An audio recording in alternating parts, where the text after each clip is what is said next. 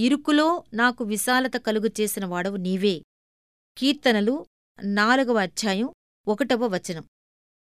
దేవుని నీతి ప్రభుత్వం పక్షంగా ఒక మానవుడివ్వగలిగిన అత్యున్నతమైన సాక్ష్యం ఇదే. బాధల్లో నుండి తప్పించినందుకు మనిషి చెబుతున్న కృతజ్ఞత కాదిది? బాధల ద్వారానే విడిపింపు పొందిన మనిషి చెబుతున్న కృతజ్ఞత. ఇరుకులో విశాలత కలుగచేసిన వాడవు నీవే. ఇతడు అంటున్నాడు.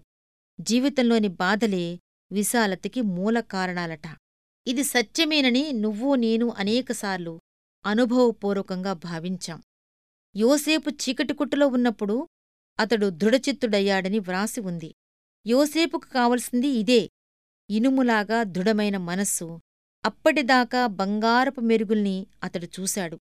తన యవ్వనప్రాయపు కలల్లో తేలియాడాడు. విఫలమైన ప్రేమ గురించి కన్నీళ్ళు కార్చేవాడు. వాస్తవిక జగత్తుకి దూరమయ్యాడు. నిజమైన విచారం ఏమిటో అతనికి తెలియదు.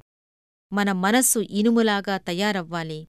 బంగారం ఒక కలలాంటిది. ఇనుము వాస్తవిక జీవితం.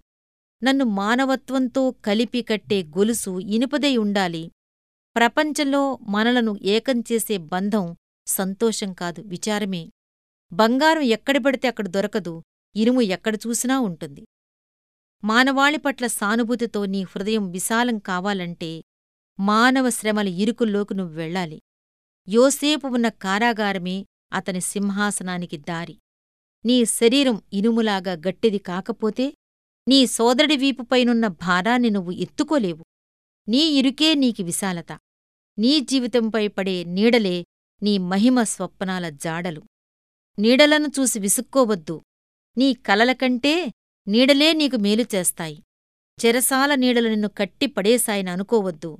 ఆ బంధకాలే నువ్వు మానవత్వపు అంచులకు ఎగిరిపోవటానికి సహాయపడే రెక్కలు.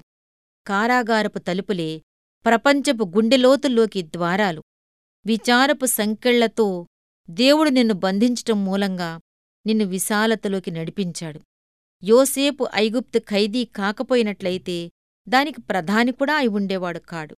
అతని కాళ్ళకు వేసిన ఇనుప గొలుసులే అతని మెడకు బంగారు గొలుసులు వేశాయి.